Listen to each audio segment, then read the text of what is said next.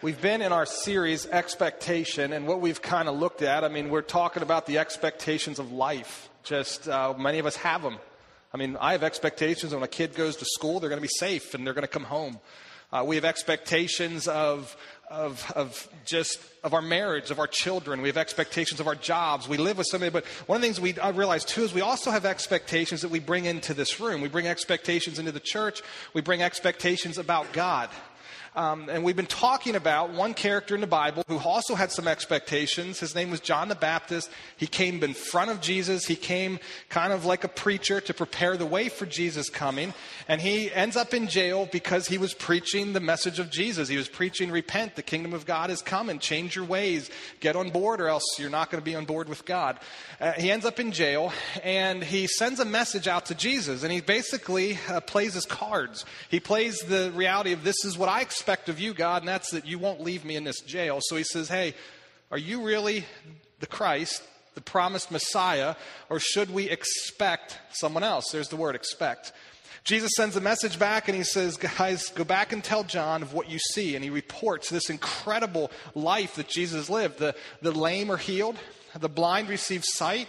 Uh, the, and he goes and he lays out this incredible ministry of Jesus, connecting with John that the expectation in the in our early parts of our Bible is that that would happen. So the promises are coming true. So John connects with that, but then he tags on. Jesus says, "Tell John, blessed is the one who does not fall away on account of me." In other words, John. I'm the one that does all that, but I'm also the one that's going to leave you in jail to ultimately lose your head. And see, sometimes our expectations run up against reality, run up against truth. I think one of the things that we bring into the church, we bring into God, we bring into this, is that God is all about me. God is about making me comfortable, keeping me safe, keeping me secure, blessing me. If I give, then I'm going to get. And it's this whole picture of kind of this, this, this safe and secure, comfortable religion that we've established. And, and Jesus is saying, nah, that's really not what I'm all about. So expectations, about kicking this around. Now this morning, this morning we get into it's this is this I love this message this morning. I love the passage where we're going. This is my favorite theological principle in the entire Bible. Uh, it, and it's the, the theological principle of adoption. That to me, this passage we're going to look at, if you turn with me there to Galatians, Galatians chapter 4, it's the heart, the very heart of the story of God. Galatians chapter 4. If you're not familiar with your Bibles, you will find Galatians quite a ways back. Towards the back of your Bible, you're going to see Ephesians. If you pass Galatians, and if you, um, before Galatians, you're going to run into books called 1 Corinthians and 2 Corinthians. Again, trust you to have a Bible. If you don't have a Bible, um, if you're new to Christianity, welcome. Thank you for joining us. See us afterwards. We will make sure you have a Bible and you have get one there in your hands. Galatians chapter 4. Now, this, it's really the heart, this passage, the story of God. It's all about adoption. It's a cool thing. What I want to do, kind of to set the stage before we read this, is kind of uh, draw some parallels. And, and one of the parallels that we're going to draw is to parenting. I think if we understand the heart of a parent, we're going to, the, the, this passage comes alive comes alive in ways that really kind of blows our mind. And as I say that, it doesn't, you don't need to be a parent to really grasp this passage because the reality is all of us in this room have been parented, good and bad. Some of us in this room have been beautifully parented and you've got you are you are living a full life because of it. Others of you in this room have been poorly parented and you're still unpacking some of the pain and the carnage of that and, and trying to put the pieces. But but i think if you run the parallel of parenting and understand the dynamics of parenting this passage really comes alive. And here's i think let me throw out the expectation for you. And i think this we do this in parenting. The expectation that most of us live with that me included is we need rules to keep us from the evils of society. We need, as the word I would use, we need rules to keep us from the evils. That's kind of how we live. Now, let's just take the big picture of what's happening in America right now.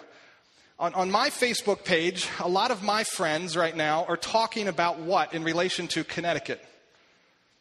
What do they think the answer is? Gun control, right? You have all this discussion. Now, I agreed. They need to sit down and have some discussion. I think the, the left and the right need to sit down and really talk this thing out and really ask, are we doing enough to keep people safe in America with. So, but, but if you think about it, what I find interesting is automatically the horrors of this happens, and what is our immediate gut response? To keep the evil out, we need more what? Rules, right? So we live this way. Let's bring it down into our, our kind of personal everyday lives. Um, work. Most of you in this room have a job you go to. Now, as you think about your job and you think about work, and as I think back on, on um, when I worked at SuperValu Food Distribution, the big warehouse up there uh, in Denver, I was there to help associates be successful. So they had me, and my role was as we hired 14, 15 new people every two weeks. My job was to get them up to speed to be successful. Now, why does that company exist? Why does SuperValu exist? To what? To make life better?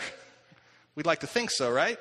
Why does your company exist? The place you go to work tomorrow or tonight, why, why does that company exist? What do they want to do? Make money, right? They want to be profitable. Now, to be profitable, what, is, what companies, they, okay, so this is how it worked with me. To make, pro, make money, the associates that we hired have to do things a certain way, have to have a certain output, so therefore we have profit. A thousand people work at that building there in Denver. So, do you need law and rules, order, policy, or do you let them run free?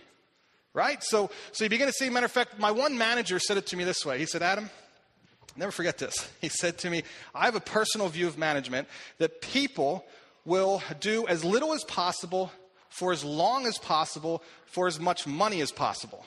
So, therefore, and as we chuckle with that, right? Therefore, he said, my philosophy of management and of leadership is it's our job to put rules and policy and systems in place to manage people who are trying to get away and take our money from us, therefore, we're more profitable. So again, we see in the working world, most of us kind of run to, well, to make our companies successful, we need more rules, law, order, policy, etc. Now, go to the church world. need I say more? Uh, most of us think, yeah, we need more rules, right? I mean, I think of one when I was a teenager that I heard a preacher say one time, and I said, that's a good rule. That, this, and this one worked for me. Um, don't smoke or chew. Somebody can finish the line or go with girls who do, right? Now, that worked out for me. I found a really good girl who doesn't smoke or chew, and it's worked out great. So, I mean, there's a rule that was set up to protect me. And, but you, you go, go hang out with the teenagers. Chris, I think, was just recently preaching on working through a series on dating and sex, right? What do we do? What do they teach about? Now, I know he didn't fully teach there because I know Chris's heart, but what's talked about? What do teenagers, guys, what do you begin asking? What's appropriate? What isn't? How far can I go? What kind of rules do we need to set up? Think about um, media intake. What kind of video games can I play? What kind of internet should I take in? What kind of music is okay? And, and we think there's a big, bad, evil world out there, and, the, and we need, the expectation is we need rules to keep the evils of society away from us and out and keep me holy and keep me good. Go to parenting. Parenting. Now, I've got four small kids. And what I find often, man, why do these kids keep talking over each other? Well, I need another rule. Man, why in the world won't these kids sit still? Well, I need another rule. Or if I don't add another rule to it, rules kind of are my first gut response. If I don't add another rule, maybe some of us say, well, we have rules, we just need to apply them more consistently. Okay, but if you think about that, it's still, it's still rule based thinking. I need to apply my rules. It's our first gut response is rules. And, and society will be better if we keep rules there. Now, here's the thing that statement there, I'm, I'm going to tell you, it's half true. It's not totally wrong. But that ex- expectation is not the full truth. Matter of fact, the way I would say it, that, that way of living will get you and get me by in life, but it will not bring life to you or to me. You're not going to just flourish. You're not going to take off like a rocket ship in life and find life living with that expectation. And that's what Galatians kind of unpacks. Here's the real heart of Galatians, and I think of most of the New Testament and many of the writers law, rules, discipline, whatever the word you want to tag on that, systems, policies. Law points to a problem. I mean, why do you need rules? Why do you need rules in society? Doesn't the, the very existence of law and rules in your, in your schools or in your home point to the fact that we have a problem? So laws point to a problem, and here's what law does. And we're going to look at this. This is, this is, some of you say, now wait a minute. This will come out to me. Law points to a problem, and it spreads guilt and shame all over the place. When you live by law, when I run my family by law, my business by law, religion by law, it spreads guilt and shame all over the place. Now, grace, on the flip side, does something very different. Grace uh, points to a loving relationship, and what it does is it spreads freedom and life. Very different ways of thinking. Now, there in Galatians chapter 4, I want to kind of unpack this for us, and we're going to look at it from a spiritual perspective, but also want to, the heart this morning is to make this very practical, that we don't just see this is how we have a relationship with God, but this is how we live day in and day out. Look at um, Galatians chapter 4, uh, verse 4. Awesome Christmas passage. This is an incredible. This is my favorite Christmas passage. In the matter of fact, in Christmas morning, I like to read this one more so than the story you find in the book of Luke. But it says this: But when the time had fully come, okay, when the time had come, God sent His Son to Mary. We know the story, the Christmas story. We're all in the season right now. God sent his son, born of a woman, born under the law. What does it mean? He's born under the law. He's born as you, he's born as me. He's born fully human. He's, he's accountable to the law, born under the law. Now, he came to do this, look at verse 5, to redeem. What's redeem? What does redeem mean? You're obviously, it's a purchasing term. It's a, I want to bring back and have possession for myself. To redeem those under the law that we might receive, look at what he does. This is incredible. That we might receive the what? What's it say? Those of you have an NIV Bible, what's it read? The full rights of son. So says, I want you to come into my family. God says message to every single one of us in this room this morning. He looks at you and says, I want you in my family. And I don't just want you as the, as the redheaded stepchild off in the corner who's got to scrub the floors and there. I want you to have the sit at, uh, you got a seat at the table. When you get to seat at the table, I'm going to write your name right into my will and make sure that you get the fair share of everything that I have. Because look what he says. Mean, he goes on, because you are sons. God sent the Spirit of His Son into our hearts. An incredible teaching. So when you believe in Jesus, you become a son of God. God does this incredible thing where He sends the Holy Spirit to live in our hearts. That's where if you ever hear kids, you know, hear kids in church a lot say, I ask God into my heart. There's, there's the verse probably where they, they pull that teaching from. So I'm in God's family, and now because of that, I have God living with me, in me, with me, as a comforter, as a counselor. Now, this spirit, it says, calls out, and this is an incredible term, Abba Father, basically could be translated daddy. I mean, this is an intimate, relational term. This isn't just some uh, legal transaction term. This is a daddy. That you can, so the spirit calls out to God. You're in God's family. You're a son and a daughter, and you can call him daddy. Now, that's odd for some of us in this room. Some of us say, whoa, no, I'm not so sure about that. Now, verse 7. So you are no longer a slave Cool term. You aren't the you aren't the person off in the, you aren't Cinderella off scrubbing the floor. You are at the table. You've been invited to the ball. You're you're not riding the pumpkin. You got the stagecoach. I mean, this is you're marrying the prince. But you're a son. And since you are a son and a daughter, God has made you also an heir. I put you in the will. I put you in the will. You're just as important as everyone else around the table. Now, if you look back to Galatians chapter 3, we could spend all morning just mining the depths of those few verses there, but I want to kind of set the context by looking back at Galatians chapter 3. We're going to start at verse 15, and to kind of unpack, verse 15 jumps into an argument that the writer's making, and he's, and he's talking about law versus grace. That's what he's really kind of talking about. Basically, what happens is the church planner, the Apostle Paul, comes into the area, he starts this church up, and he starts the church up with one simple message the message is you want to have peace with God, you got to have you, you have to have faith in Jesus. Period. End of story. So he starts with that message. The church grows. It takes off. As it grows and starts to, something happens. And he comes along, and, and you read Galatians chapter 3. He is sarcastic. He is biting. He is, he is loaded for bear. And he says, What is wrong with you guys? He says, You start with this. Isn't life all about faith in Jesus? Don't you know that? Well, who has fooled you? Who has bewitched you, as some of your translations will say it? Who, is, who has tripped you up? Because you guys are now living as though law is more important than grace. You're all messed up. So then he goes into this argument and he's going to help convince them once again and afresh why this is true. So that's where you pick up in verse 15. It says it this way Brothers, let me take an example from everyday life. Just as no one can set aside or add to a human covenant that has been duly established, so it is in this case. The promises were spoken to Abraham and to his seed. The scripture does not say in two seeds, meaning many people, but into your seed, meaning one person who is Christ. So, in other words, he says, I've given Abraham a promise. The promise isn't just that he's going to have lots of kids. The promise is that he is going to, through his, his lineage, is going to come a person who's named Jesus who's going to free the world of their sins. I've given you a promise, he says. Now, a promise is a promise is a promise. Now, this is hard for us in our culture because I'll be honest with you, promises in our culture aren't so important. I mean, really think about it. I think my kids at times will say to me, But daddy, you promised. Have your kids ever said that to you? Why do they have to say that to me?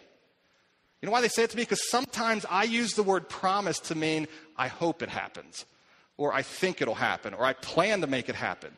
But a promise, when I say I promise, what am I saying? It's going to happen. Our, our culture today, you know, when a wedding happens, a, a man and a woman will come down and stand in front of a church like this, in front of a pastor, and they'll say, I now, I commit to you until what? Death do us part.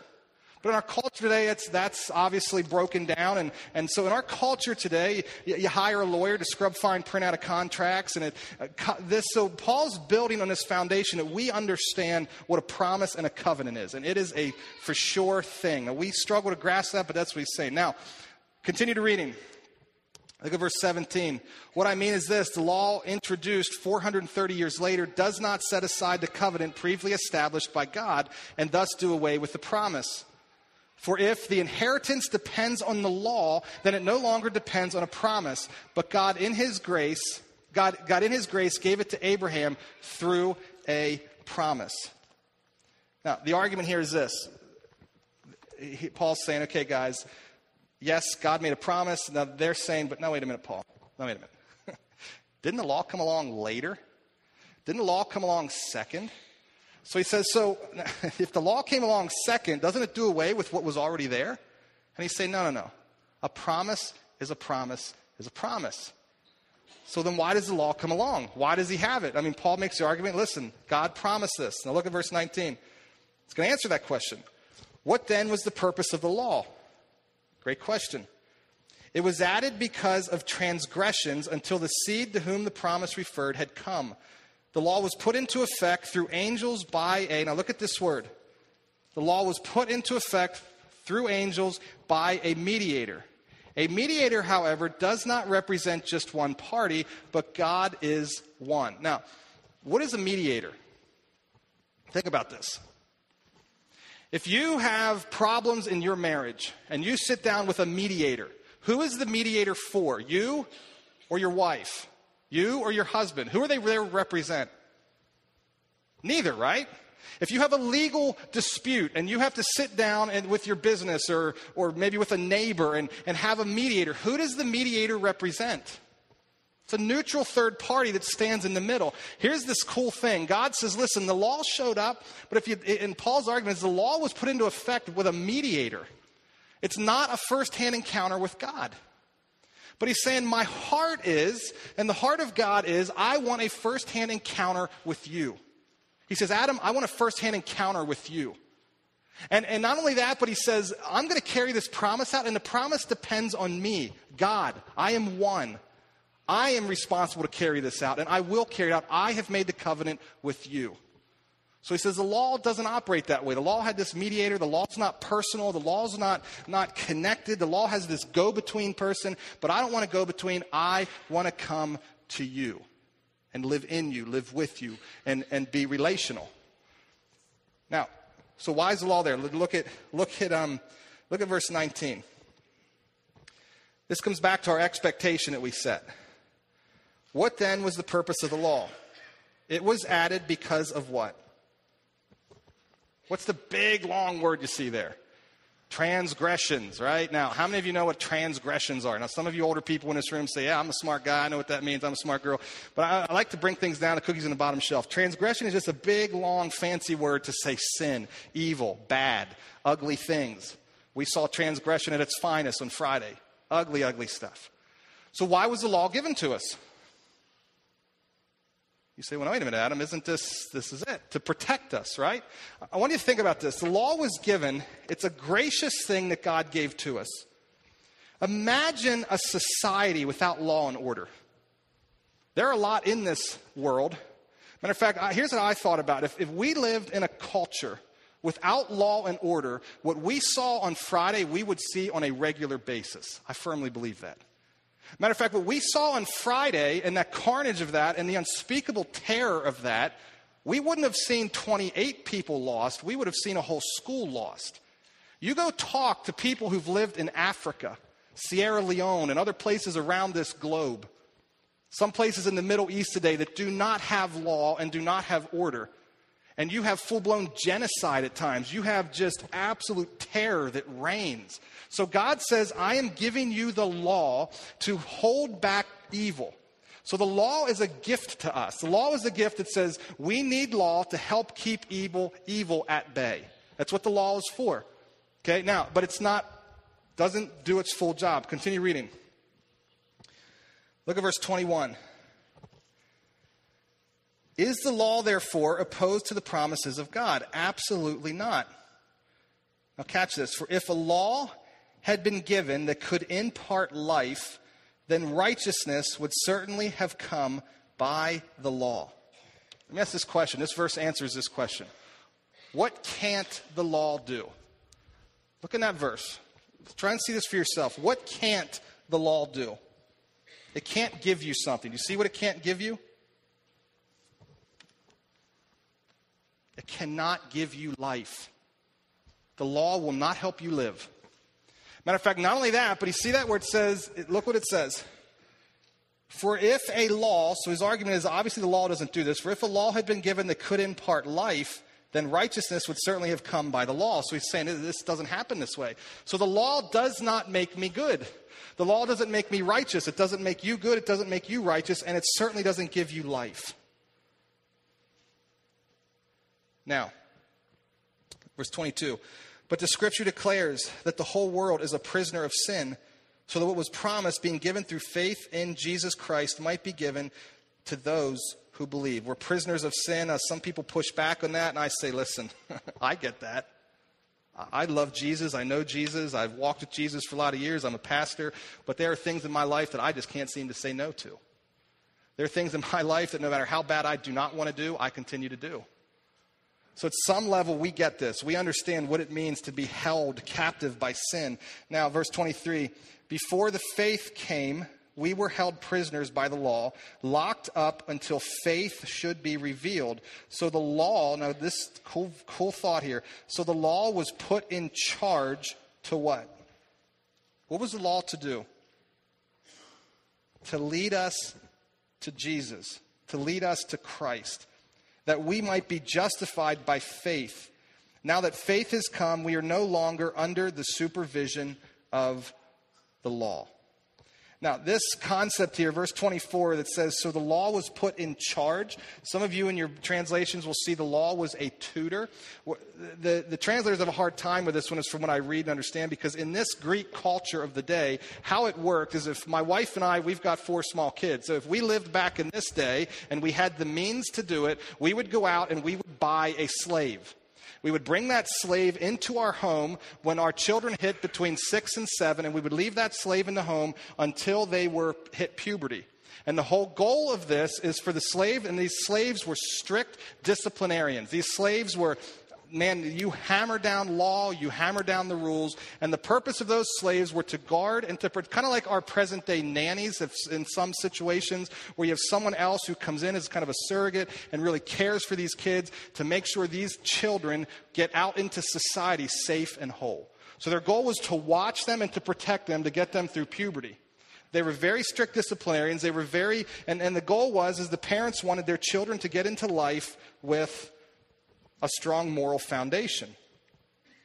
But it says, so the law was put in charge. So the kind of the law is given to us as a tutor, given to us as this person to kind of keep us. But then it's it's not designed to make me good. It's not designed to give me life. Matter of fact, the law really. I mean, if if I look at it this way, if we didn't have laws and we didn't have rules, we wouldn't really ever know if I was a sinner.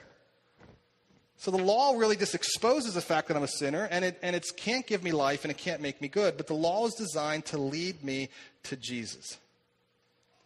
Now, it's not my Savior. It's not my Savior at all. The law should be pointing me to Jesus as the answer to the shame and guilt that it spreads. Is really what law was designed to do. Now, coming back to the the original statement I made. Law points to a problem and spreads guilt and shame. Grace points to a loving relationship and spreads freedom and life. Now, what I, my desire is, is to turn this and make this very, very practical. So I think some of us at this point, if you've grown up in the church, if you've grown up hearing this kind of law versus grace thing, you've probably, I'm going to take a stab in the dark, that you might have checked out by this point. So I'd ask you to kind of re-engage, and I'm going to go through some practical. So here's why most of us check out. Okay, he's preaching to those in the room who don't know Jesus. No. I'm preaching to you who know Jesus. I'm preaching to me who know Jesus. I need this message drilled deep into my skull, drilled deep into my heart every single day. This isn't just about getting saved. This isn't just about getting a relationship with you. This is how I should be living my life day in and day out. Here I want to make this practical for us. I want to try my best. Start with the physical world, the working world that I talked about. Let me ask you guys are smart people, very smart people. When you get out of bed in the morning to go to your job, some of you have worked multiple jobs. Who do you work harder for? A taskmaster or someone who cares for you? Really think about this. You're smart people, right? You know the answer to that. Yeah, Adam, I'd really want to go work for the taskmaster. I mean, he, he, he just gets the best out of me. Think about the bosses that you've had through life. Who have you left it all on the table for? The one who cares for you, who has a relationship with you, who's invested in you, who you know, man, this person isn't just here to, to drive profit, but this person's here because they, they're for me. Who do you work harder for? See, we get this, in the, but for some reason there's this disconnect, and, and so we, we, I mean, I look at it this way. You go study companies that have been successful. Take Southwest Airlines, for example.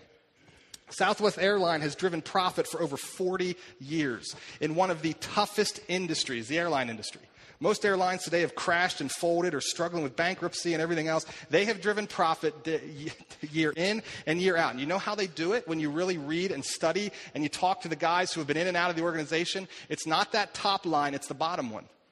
They empower their people. They believe in their people. They don't adopt the thinking of the manager that I had at SuperValu. They don't believe people are there to get away with everything they can. They believe the same as what I believe.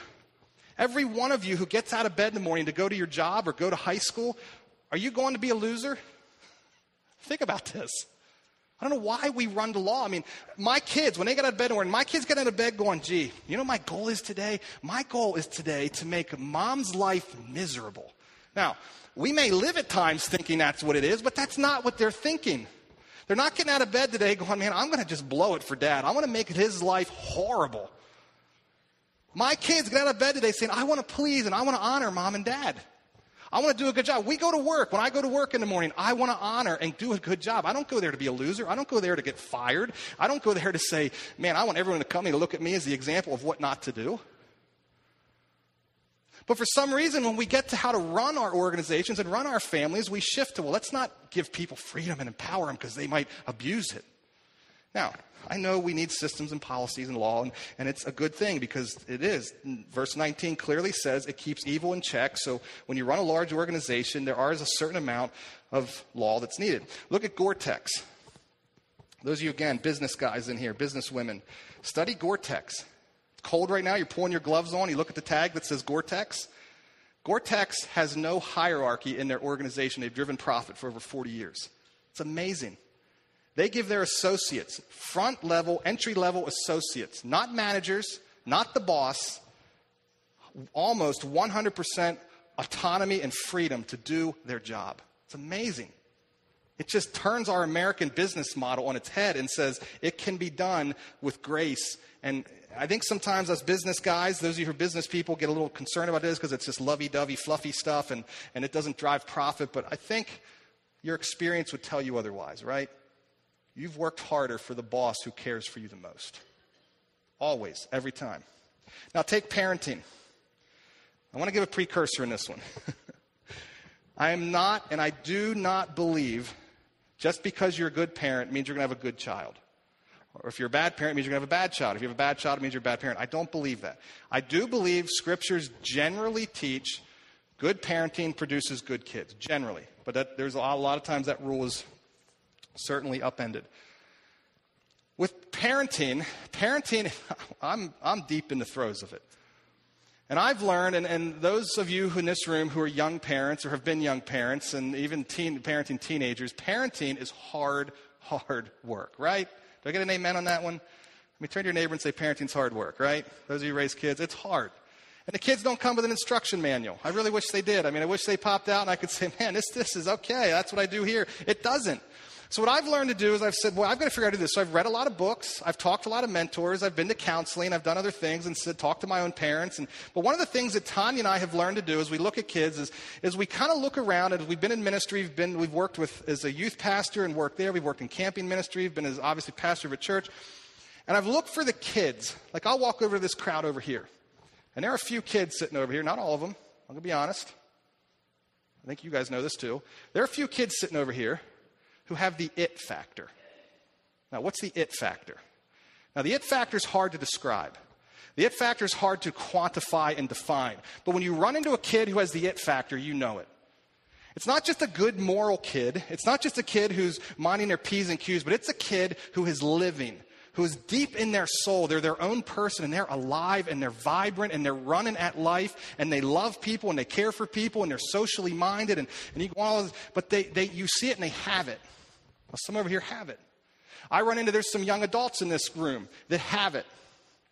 And what I've learned to do is I've learned to come alongside of, I'd say, okay, they have it. Let's go backwards and go to mom and dad and sit down with mom and dad. And Tanya and I love, one of our favorite questions to ask when we get to parents with kids of the it factor is to say, what are your top parenting principles?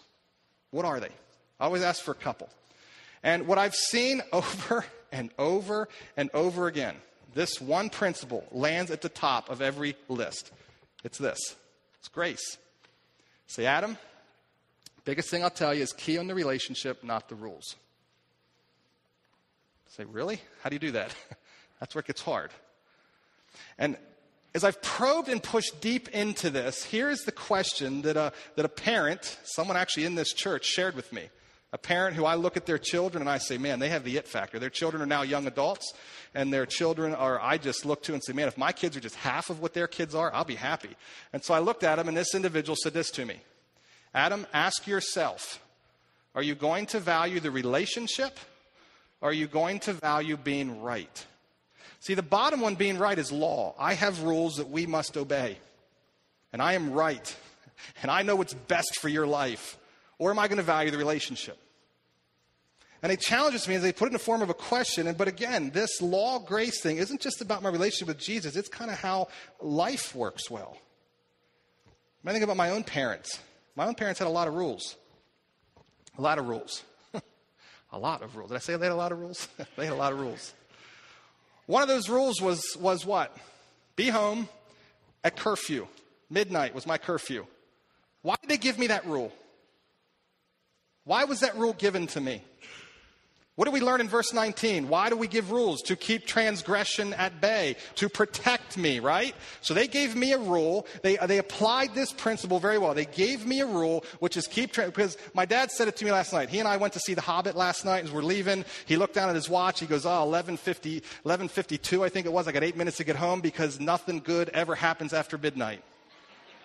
That's how they live. So they said, Adam, be home by midnight because nothing good happens after midnight. They know that. They knew me full well and they knew what I was capable of. And they knew, man, if we don't put some boundaries in place.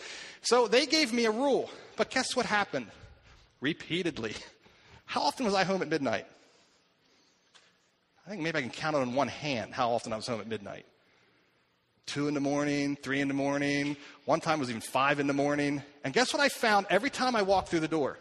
Every single time. It drove me crazy. Guess who's sitting at the kitchen table? Mom. Sometimes dad.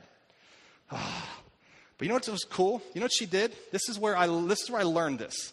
She didn't do it perfect. My parents are not perfect. But this is where I learned this. They never hit me hard. Adam, you broke the rule again. What is wrong with you? They all, sure, they talked about the rule because rules, I'm not bashing rules. But what they did is they wanted to make sure I was loved. Are you okay? I remember them asking me that a lot. Did you have car problems? They automatically assumed care for me.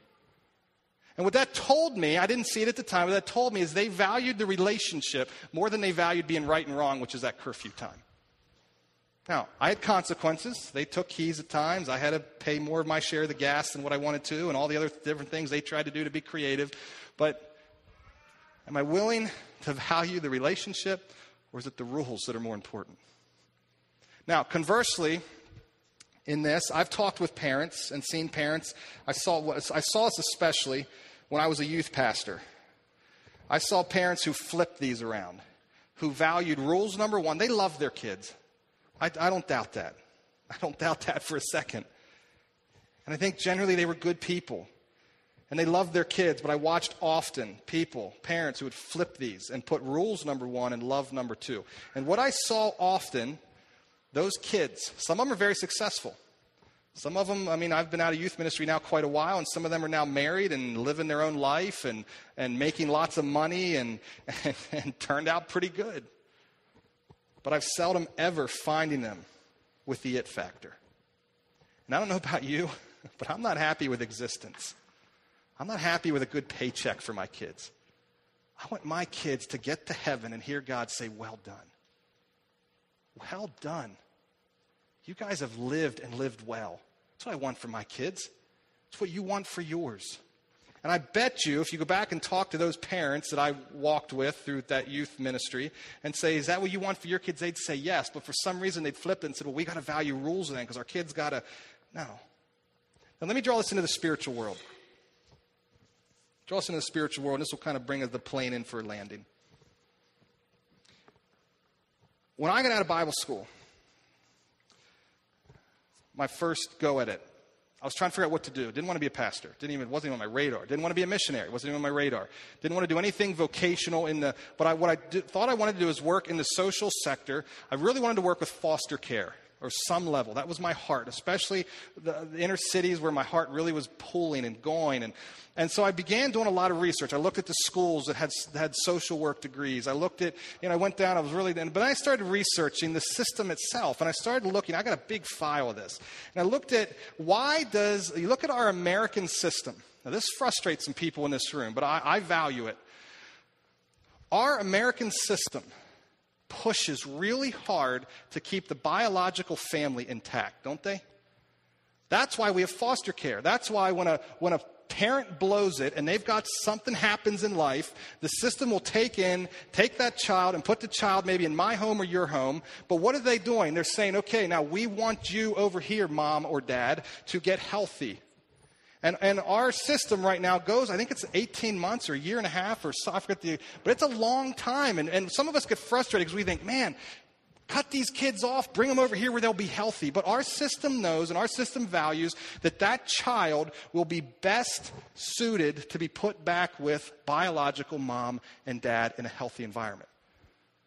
There is nothing, nothing quite like the maternal or paternal bond that you've had with mom or dad or have not had. I have found my experience when people come to my office to sit down with me and they're struggling with all kinds of hurts and habits and hangups, 9.9 times out of 10, it roots back to problem with mom or dad, oftentimes dad. I see it over and over. And so our American system understands that our American system says if we can get Kids back in here with biological mom and dad in a healthy environment. It's going to be much better for everyone involved. Our society will be better, the kids will be better, the parents will be better, and all the way around, we're in good shape. Now, the reality is, the reality is reality, actually. And we know that it doesn't work. We know, unfortunately, there are parents that just, for whatever reason, choose, make very, very poor choices, and they will never get their kids back. Or death happens, or other things. So, what happens with the child? So, I began doing a lot of studying, a lot of research, and saying, well, what's better? Is it better to have adoption, or is it better to have orphanages? I really asked this question very honestly and really began probing. I said, because we're very much against that in America. I've been against it for the last number of years. But we had them in our history, and other countries have them. So I began looking at them and studying them. And, and those of some of you in this, I was actually thinking of asking. There was one person I was going to ask to come up and share this morning on this, because some of you have seen these orphanages around the globe. Now, is an orphanage bad? Think about this. We don't like them in our country, but are they bad? I think they're actually good. Do you know why? You talk to that little ch- girl in Russia, or you talk to that little boy down in Guatemala, and you ask them, what would you rather do, fend for yourself or have a roof over your head and three square meals every day?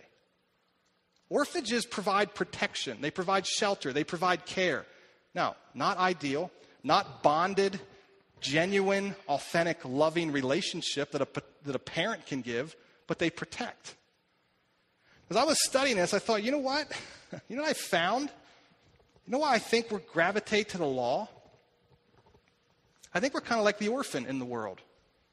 We know there's a problem. I know that this world is jacked up.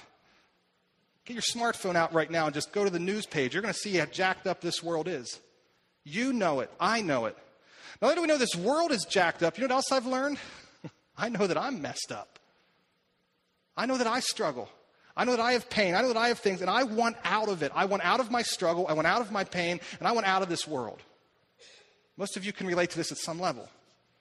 So, what we do is, I think we settle, I think we settle, I think we settle for the orphanage because it's safe, it's secure, it's regimented. I'm going to get my three square meals. Evil's kept out. I'm not going to be used now as in, in the sex industry and traded all around the globe. I'm not, I, have I've got my regimen, I've got my routine, and I'm, I'm okay. And you know what? Quite frankly, to walk into a family is, is hard. It's messy. It's uncomfortable. It's, it's, it's relationships, and relationships aren't easy. And I've, I've got to learn to love, and that's hard, and that's painful. And, and I've got to learn to be wrong, and I've got to learn, and, and, and it's hard. As I look at this passage, I realize, you know, Adam are you living in an orphanage spiritually? Or are you truly living the freedom of what it means to be adopted?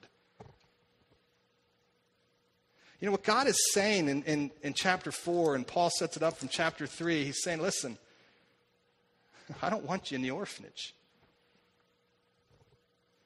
I know, Adam, you feel safe and secure there and you feel in control, but I want you in my family. I want to love on you. I want to hold you. I want to be emotionally there for you. I want to carry out my promises to you. I want to write you into my will. But what I've found is I keep running back to the orphanage, running back to the laws and the rules because the tyranny of the familiar, it's a lot safer and more secure. Because here's what I've learned. I want to share something very personally. I learned that I'm a person who likes to control things. And what's interesting with law law reveals that I'm a sinner. But when I live by law and not grace, I blow it. But then what do I do? I feel bad, guilt spreads, shame spreads, and what do I say to myself when I'm living by law? I can do what? I can do better. I will do better. I covenant to better. I will work harder. But if you think about that, who's in control in that scenario? Who's in control? It's me, right?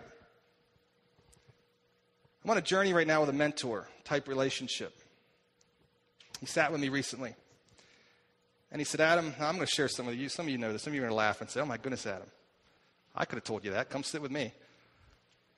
mentor said to me, You have a problem with control. Some of you go, what? But I listened to him. He, his concern for me is this. He's listened to my life and he's listened to, again, I, I'm, I love my life. I'm having fun. I'm doing good. He says, But Adam, you're heavier than what you've ever been physically. He went down and listed some other markers and he says, Here's what it is, Adam. The dashboard lights, the idiot lights, I know they don't call them that anymore, but I think they're now politically correct. They're called whatever they're called now, but they used to be called idiot lights when I went to school and went through driver's ed. The light has lit up on your dashboard. And when its check engine light comes on, it's pretty important to go do something about it. But what do I do? I try and save money, right? So I'm going to keep driving that thing to the, and, and then, and then I end up in the garage and he says, well, that's going to be six grand. And I'm like, six grand? He goes, well, yeah, if you'd come in, you know, three, four, six, come in a year ago, we would have had this problem all fixed up and you would have been on your way. So the lights come on because it's telling me there's a problem. That's what the law does. It says there's a problem. And he says to me, Adam, your lights are lighting up. The stress levels are the point in your life, and you're not handling it well to the point where if you don't do something, you're going to be permanently impacted or affected. So I'm thinking about this. I'm thinking about this. And I'm like, I don't know. I don't see this. And then he said this to me. and this is what, this is the message he gave to me. He says, Adam, what it really comes down to is you struggle with the Holy Spirit. So I struggle with the Holy Spirit. On earth are you talking about? I love the Holy Spirit. He says, No, you don't. No, you don't, because you can't have the Holy Spirit and be in control. You can't do it. He says, You like your spiritual world where you get up and do your quiet time and you read your Bible and you this and you that, and, and, and, and it's all ordered, it's all in line, and, but you, you can't do that. I mean, I can work my tail off as a pastor and do everything right, and the church could continue to shrink because the Spirit of God doesn't show up, right? Some of you know this, some of you see this. And so his challenge to me was, and as I was studying this, it came alive to me and said, My goodness, because I saw it, because it's when you are adopted, it says, You have the Spirit of God in you, who then makes, cries out, Abba, Father, Daddy. But it's not comfortable and it's very scary because I'm not in control. I can't control it, no matter how hard I try. Verse 26 reads this way, and I'm going to pray. For all are sons of God through faith in Christ Jesus. You want to be a son of God? You want to call out daddy? Believe in Jesus. For all of you who were baptized into Christ have clothed yourself with Christ. There is neither Jew nor Greek, slave nor free, male nor female. For you're all one in Christ Jesus. The ground is level at the foot of the cross. If you belong to Christ, then you are Abraham's seed and heirs according to the promise. He's brought you into the family, He's put you at the table. He says, You're in the will. You have the Spirit of God in you, and you can call me daddy. Powerful thought. He wants to adopt you. Let me pray for you. And as I pray, I want to pray specifically for those of you here this morning to say, you know what, Adam, this thing's new to me. I'm not in relationship with God. I've never been adopted. I want to specifically challenge you this morning to say, you know what, what keeps you out? Don't run to the law. Don't run to the gra- don't run to do more, work harder. Run to the grace and mercy of Jesus. For those of you that are in relationship with Jesus, I'm going to pray for you, and my specific prayer for you is that you would learn to live by grace, not by law. It's not something that got you in; it's something that keeps you in and sustains you day in and day out. God, thank you so much for Jesus. Thank you that we are adopted, those of us who believe in Jesus. Simple faith in the promise. The expectation is that you would show up in the form of Jesus. You were promised to this guy named Abraham. You were promised. There's an expectation of grace to come. God, you've shown up. And your call to us is listen, believe in Jesus. And by believing in Jesus, we enter your family. God, it is so awesome. Could I pray for the person here right now who may have come in by invitation of a friend or a family member, or maybe just wandered in, found us online or on Facebook or somewhere else? And thank you for them having the courage to be here. Thank you for um, the friend that invited them. And God, I pray for right now those people that say, you know what, I'm not too sure about this thing called Jesus. And God, I pray right now you would, this very moment, the Spirit of God would be active and nudging and prodding and saying, listen, come to Jesus. Believe in Him, period. Stop working hard to get your peace with God. God, for those of us that are here that are uh, would say, "Man, I'm, I'm in. I'm, I know I'm a child of God." May we live from that place. May we live with our identity wrapped up in what it means to call you Daddy. May our identity be wrapped up in the fact that the Spirit of God is living with us and in us. May we not be people that run to the orphanage and say, man, this is cool because I got my meals. I, the world is out there, the big bad world, and I'm in here safe and sound. But God, you want more than for us to have a bed to sleep in and food to eat. And God, you want an intimate relationship with us. And God, it's so different than obeying rules day in and day out. God, when we have that intimate relationship with you, we keep the evil out, but yet we run out into the evil to reach it. So, God, would you help us to be people who do that and do that really well? Live with grace flowing from our hearts, not be rule driven people, but be grace driven people. Thank you for Jesus. Now, as we just listen to some music, maybe we just spend some time just reflecting on who you are and what you're doing in our lives. In Jesus' name we pray. Amen.